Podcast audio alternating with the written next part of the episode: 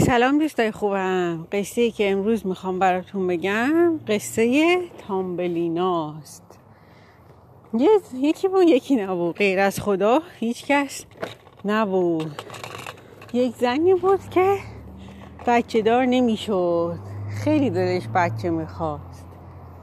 تا اینکه گذشت و گذشت و گذشت و خداوند بهش یه دختر کوچولو هدیه داد این دختر کوچولو اونقدر کوچولو بود که روی یک برگ گل روز جا می شد بنابراین چون انقدر کوچولو بود اون زن اسم دختر رو گذاشت تامبلینا. گذشت و گذشت و تامبلینا بزرگ می شد در کنار مادرش. تا اینکه یک روز وقتی که تامبلینا در خواب بود یک قورباغه زشت اومد و تامبلینا رو دزدید. حالا قورباغه نبود وزق بود در واقع. وزق میشه تود.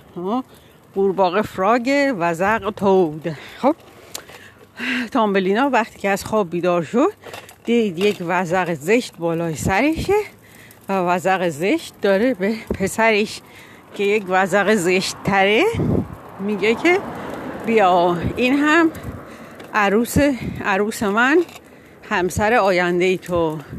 تامبلینا تا این رو شنید خیلی ترسید. گفت من نمی‌خوام با وزق ازدواج کنم.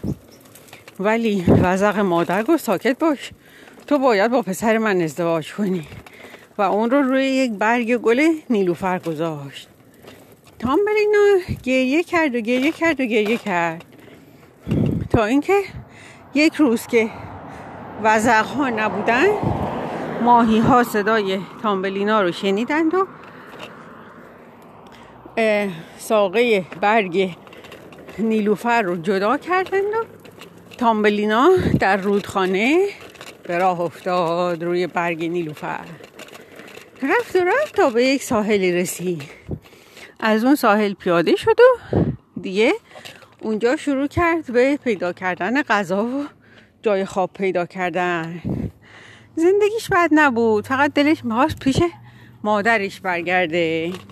تا اینکه زمستون اومد. دیگه زمستون که شده بود هوا خیلی سرد بود. برای تامبلینا زندگی خیلی سخت شده بود. تا اینکه موش کور یه فکر کنم یه موشی یه موشی اون رو به خونش برد و تامبلینا برای موش آشپزی می‌کرد و اون از موش نگهدار موش هم از اون نگهداری می‌کرد. تا اینکه یه روز موش گفت تو باید با دوست من آقای موش کور ازدواج کنی. تامبلینا گفت ولی من نمی‌خوام با موش کور ازدواج کنم. موش گفت ساکت شو. من اینقدر به تو لطف کردم محبت کردم. تو باید کاری که من میگم انجام بدی. تامبلینا خیلی ناراحت بود. یک روز وقتی که داشت خونه موش رو تمیز می‌کرد در پستوی خونه دید یک پرستو آمده و افتاده و بالش شکسته. پرستو نمی‌دونم چی میشه پرستو سوالو فکر کنم سوالو میشه. بعد بعد تامبلینا از اون پرستو محافظت کرد نگهداری کرد پرستاری کرد. تا اینکه حالش خوب شد و از تامبلینا خیلی تشکر کرد. گفت تامبلینا من دارم به جای میرم که اونجا بهار هوا خیلی خوبه.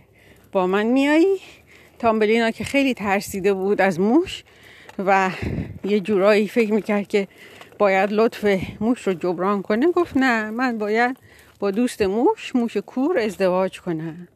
پرستو کو باشه. پس من باید برم. پرستو رفت.